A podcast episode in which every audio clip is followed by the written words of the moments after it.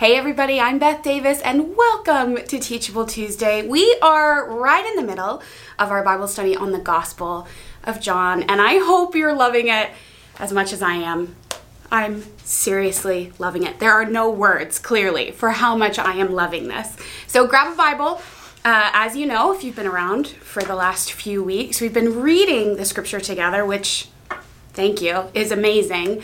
Um, I basically want to give a whole new Teachable Tuesday every time I read it. But I'm going to stick with my plan today and share what the Lord's put on my heart. I'd love to hear your takeaways too, so share those in the comments wherever you're watching YouTube, Facebook, Instagram. It'll be shared everywhere. Maybe even text a friend, share your takeaways there. Without further ado, let's pray. In the name of the Father, and of the Son, and of the Holy Spirit. Amen. Come, Holy Spirit. Lord, we're here for you. We love you. We want more of you, Jesus.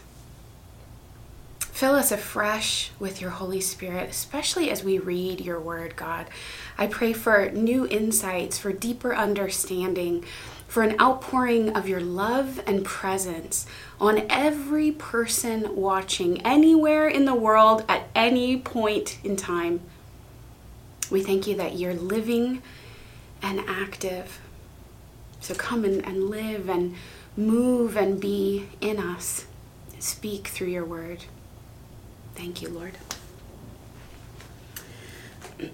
John chapter 13.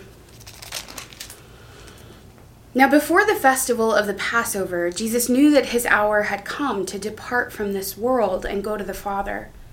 Having loved his own who were in the world, he loved them to the end. The devil had already put it into the heart of Judas, son of Simon Iscariot, to betray him. And during supper, Jesus, knowing that the Father had given all things into his hands, and that he had come from God and was going to God, got up from the table, took off his outer robe, and tied a towel around himself. Then he poured water into a basin and began to wash the disciples' feet and to wipe them with the towel that was tied around him. He came to Simon Peter, who said to him, Lord, are you going to wash my feet? Jesus answered, You do not know now what I am doing, but later you will understand. Peter said to him, You will never wash my feet. Jesus answered, Unless I wash you, you have no share with me. Simon Peter said to him, Lord, not my feet only, but also my hands and my head. Jesus said to him, One who has bathed does not need to wash except for the feet, but is entirely clean. And you are clean, though not all of you. For he knew who was to betray him. For this reason, he said, Not all of you are clean. After he had washed their feet, had put on his robe, and had returned to the table, he said to them, Do you know what I have done to you? You call me teacher and Lord, and you are right, for that is what I am. So if I, your Lord and teacher, have washed your feet, you also ought to wash one another's feet. For I have set you an example that you should do as I have done to you. Very truly, I tell you, servants are not greater than their master, nor are messengers greater than the one who sent them. If you know these things, you are blessed if you do them. I am not speaking of all of you, I know whom I have chosen. But it is to fulfill the scripture the one who ate my bread has lifted his heel against me. I tell you this now, before it occurs you may so that when it does occur you may believe that I am he. Very truly I tell you whoever receives one whom I send receives me, and whoever receives me receives him who sent me. After saying this, Jesus was troubled in spirit and declared, Very truly I tell you, one of you will betray me. The disciples looked at one another, uncertain of whom he was speaking. One of his disciples, the one whom Jesus loved, was reclining next to him. Simon Peter therefore motioned to him to ask Jesus of whom he was speaking. So while reclining next to Jesus, he asked him, Lord, who is it? Jesus answered, It is the one to whom I give this piece of bread when I have dipped it in the dish. So when he had dipped the piece of bread, he gave it to Judas, son of Simon Iscariot. After he received the piece of bread, Satan entered into him. Jesus said to him, Do quickly what you're going to do. Now, no one at the table knew why he said this to him. Some thought that because Judas had the common purse, Jesus was telling him, Buy what we need for the festival, or that he should give something to the poor. So after receiving the piece of bread, he immediately went out, and it was night. When he had gone out, Jesus said, Now the Son of Man has been glorified, and God has been glorified in him. If God has been glorified in him, God will also glorify him in himself, and will glorify him at once. Little children, I am with you only a little longer. You will look for me. And as I said to the Jews, so now I say to you, where I am going, you cannot come. I give you a new commandment that you love one another. Just as I have loved you, you also should love one another. By this, everyone will know that you are my disciples if you have love for one another. Simon Peter said to him, Lord, where are you going? Jesus answered, Where I am going, you cannot follow me now, but you will follow afterwards. Peter said to him, Lord, why can I not follow you now? I will lay down my life for you. Jesus answered, Will you lay down your life for me? Very truly, I tell you, before the cock crows, you will have denied me three times. Amen. In the name of the Father, and of the Son, and of the Holy Spirit. Amen. Friends, it's a true miracle that I can read John 13 without weeping on this live. It's one of my favorite chapters in all of Scripture, and especially in the Gospel of John. Uh, so I would love to hear your takeaway, and I'm eager to share mine with you. But if you don't mind, I want to tell you a little bit about my week. Last week, I was in Ireland. I had the joy of being back and being in a dear friend's wedding. Congratulations to Julie and Matt. Say a little prayer for them. And on my last day in Dublin, uh, some new friends went with me to the National Gallery of Ireland. It had been a dream of mine to go. I really didn't know all of the paintings that I was going to be seeing, but I just felt this draw. It had been recommended to me, and by God's grace, and Aoife's generosity, it all worked out, and we went to the National Gallery. And I was overwhelmed. The moment we walked out of the elevator onto the third floor, I came face to face with a Caravaggio painting that I'd only ever seen on the internet. And there it was, right in front of me, the taking of Christ. And I began to cry. It's a theme. I'm kind of a crier. And I stood there and I noticed the placement of Jesus' hands and the the grief in Judas's eyes, uh, the the conflict, the the torment there. I saw John running and and I was immediately I was so captivated by it, not from the outside, but from within. Isn't that a gift of beautiful art, sacred art that we can enter into uh, these scenes in the life of Christ? And that painting, that encounter with Jesus really set the tone for the rest of the tour uh, I came upon a beautiful image of the Holy Family. It was so alive. It was uh, Jesus leaning as a, as a little child out of the arms of Joseph uh, toward Mary, and Mary just receiving him. The delight on Joseph's face there, holding his son, looking at his wife. And again, I, I was within the painting in a way. In another room, the call of the sons of Zebedee. I, I saw James and John get out of the boat, and there was uh, this motion to the painting, this urgency in their step to go and to follow Jesus. And I felt that resound within me.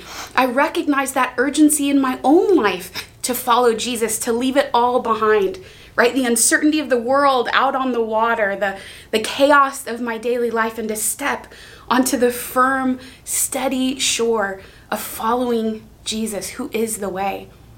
In another room, uh, I came before a painting, The Lamentation of the Dead Christ, and I stayed there for a long while, finding myself in each and every person in the painting. Seeing John cradle uh, the dead Christ up against his heart and his own hand touching that wound in Jesus' side. I was able to enter into it because the gospel is not only a story about Jesus, it's not a story about someone I know or have heard of, it's not a fable. It's true, it's real, it's alive. And we encounter that story, we enter into that story. That story becomes our story every time we read scripture. You see, in that National Gallery in Dublin, Ireland, I, I found myself. I saw myself in those paintings because I have become one with Christ. And if you are a baptized Christian, so are you. If you call yourself a Christian, you are another Christ, a little Christ. So his story is your story, his life is your life. If there's any aspect of your story, of your life that you can't make peace with, you can't make sense of, go to the gospel. Read the story, the life, the true story of Christ, and find yourself. Understand yourself. Find yourself and your story redeemed in the gospel. Maybe you're in kind of a, a tricky or painful chapter right now. Maybe it's it's grief, a, a season or a, an experience of grief, a job loss, the death of a loved one. Find yourself in the gospel. Be united with Jesus who grieved in the gospel. Maybe it's waiting. Maybe you've been waiting for years, decades, for your vocation, for reconciliation, for a baby, whatever it is, you're not alone in the waiting. Find yourself, find your story, find hope in the gospel. Maybe it's healing. You're longing for healing. You're you're begging God for healing. Maybe you've even lost hope of healing. Your healing, your hope will be renewed will be refreshed in the gospel. I want you to find yourself in the gospel. And why am I setting this up? I'm all over the place, right? I'm in all these different uh, true accounts, these scenes in the life of Christ, but I want to zoom in on John 13 today because you can find yourself in John 13. In fact, I want you to find yourself in the Gospel of John, chapter 13. And I fear sometimes when we look at John 13, when we sit with John 13, we we go ahead, right? We we move to the end where Jesus tells us to love others. Where Jesus tells us to follow his example. And we skip over some very important details. We we skip over the fact that John, the beloved disciple, right? He's just named as the disciple whom Jesus loved that he was actually sitting beside Jesus reclining on his heart we miss that that image of Christ uh, taking off his outer robe, tying a towel around his waist, doing something totally countercultural, e- even inappropriate or awkward for the disciples. We miss the humility, the gentleness, the love of Jesus squatting down before his beloved disciples and washing their feet. You see, we can't do like Jesus if we don't first let Jesus do for us. If we don't find ourselves in John, the beloved disciple, reclining on the heart of Jesus, we can't hope to express the heart of Jesus to the world. If we don't sit in the chair, as awkward, as, as painful, as shameful as it might feel to have pure love kneel before us and wash our feet, if you don't experience the mercy of Jesus washing away all of your sins, the Son of God kneeling before you to wash your feet. You can't hope to wash the feet of others. We can't skip over the encounter and go to mission. We'll run out of gas. we won't know how to be Christ if we haven't been loved by Christ. And so I want to I want to zoom in. I want to find ourselves in John 13 Maybe it's John that you relate to in that quiet intimacy resting on the heart of Jesus. Maybe that's what you aspire to. Maybe it's Judas. You understand the betrayal. You feel like you've betrayed Jesus or you've been betrayed by a friend. Find yourself in the Gospel of John, chapter 13. Find your story, and you will be found by Jesus in the Gospel. My, my verse, where I've been praying for, to be honest with you, a couple of years, is this image of Jesus kneeling before Peter. Verse 6 He came to Simon Peter, who said to him, Lord,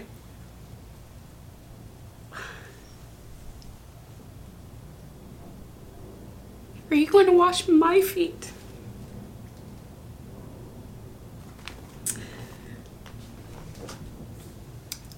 I was on a, an eight day silent retreat a few years ago. And you know, the beauty of a retreat like that is you have a lot of time, a lot of silence, and a lot of, um, yeah, just uh, exposure to Jesus in the Blessed Sacrament. So I sat before him, and, and something funny happened, something kind of unexpected. I was so looking forward to this time of love and intimacy, and and instead, what came up was all of this sin, all of uh, this shame, these memories of the ways that I've hurt others, that I've been hurt by others, all of this, this pain. And as I was uh, preparing to go to confession, to make a general confession of my life up to that point, I, I was in uh, physical I was physically uncomfortable. I felt like I, I couldn't even sit with all that I was carrying from my past, everything that was coming up. And I was crying out to the Lord before the tabernacle. I, I couldn't believe that He could love me, that He could forgive me. I was in so much pain because of my pain. And instantly, out of nowhere, I saw Jesus. I, I had an image in my Christian imagination. I saw Jesus come and kneel before me and wash my feet. And he spoke no words. He didn't even look up. He just washed away my sin. He uh, touched all of those places that were so tender that I thought were too dirty or worthless, he just silently washed it all away. And the humility, the love, the tenderness that I experienced and that I have continued to receive from Jesus because of that image because Jesus Christ, God made man, knelt before me and washed my feet. Me, who am so unworthy. Me and all of my pain. He, he didn't come to give me a lecture. He came to love me. And friend, I, I, I pass that very vulnerable, very uh, sacred moment on to you because I want you too to experience Jesus Christ. God made flesh coming before you, washing your feet like Peter. Oh, it was so awkward for me. It feels so awkward to think, wow, God would come to me. He would honor me. He would serve me. But friends, it's it's the gospel. It's what he did for Peter and it's what he wants to do for you to kneel before you to wash your feet. We have no hope of living with that humility and that tenderness that mercy and love for others if we've not first been encountered, been cleansed, been washed by the pure and humble love of Jesus ourselves.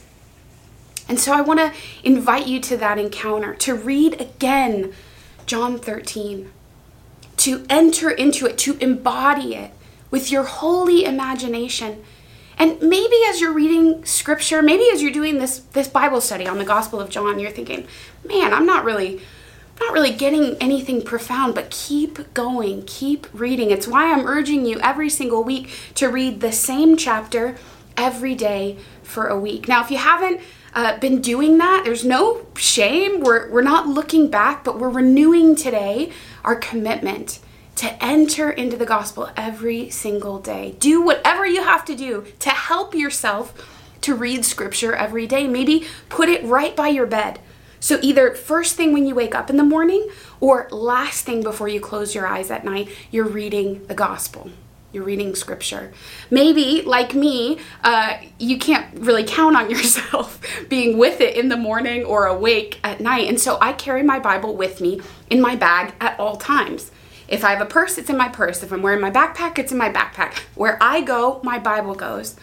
Because I want to be sure every single day to read God's word. And more than that, the Holy Spirit, the great reminder, He will bring scripture to mind. And then I want to immediately get in it. This is the beauty of living in the Word, of reading scripture every day. The Word doesn't only speak while we're reading it. No, the Holy Spirit will come and He will bring to our remembrance, Scripture says, what we need to know, what we need to see and hear and understand. So you might find that you're just driving to pick up your kids at school and, and suddenly a, a scripture will come to mind, a, a scene in the life of Jesus, maybe a memory uh, of your own life, something that might feel, ooh, even a little tender, little painful. And yet you've been reading scripture, you've been meditating on it, you're immersed in it, and, and the Lord comes and, and speaks to you through His Word speaks to your life, gives you understanding. I love this was a close second for my takeaway. And many times Jesus will simply say to me in scripture in prayer, uh, 13 7. John 13 7. Jesus answered, You do not know what I am doing, but later you will understand. When we read God's word, we give Him the opportunity to speak to us in His word at, at all times in our life. You'll, you'll begin to think more about God. You'll begin to see his face more clearly in your interior, uh, the interior of your soul. You'll enter into prayer more easily. Get in the word every single day. So really that's that's my one push. That's my uh, invitation to you today is to renew your commitment to read scripture every day however that works for you, whether it's before the Blessed Sacrament, whether it's with your coffee first thing in the morning, whether you enter into it imaginatively in the um, tradition of St. Ignatius, you enter in and contemplate the scene. Speak to Jesus from your heart. See his beautiful face kneeling before you, washing your feet, and choosing you, forgiving you loving you again and again and again. Amen. Let's pray. In the name of the Father, of the Son, of the Holy Spirit. Amen. Jesus, we love you. We can only love you, God, because you first loved us.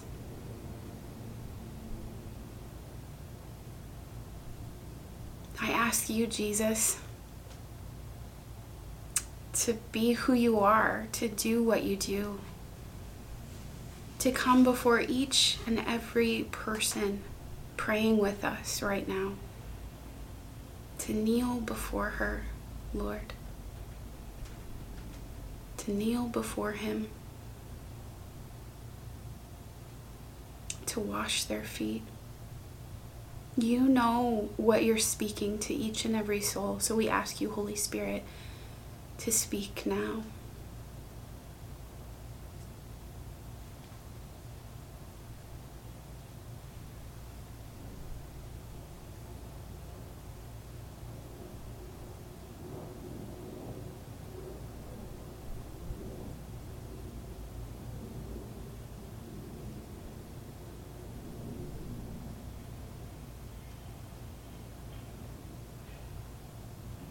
You, Jesus.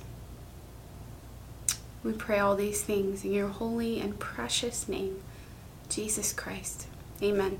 In the name of the Father, of the Son, of the Holy Spirit. Amen. God bless you, friends. We'll see you next week for John chapter 14. God bless you. Bye.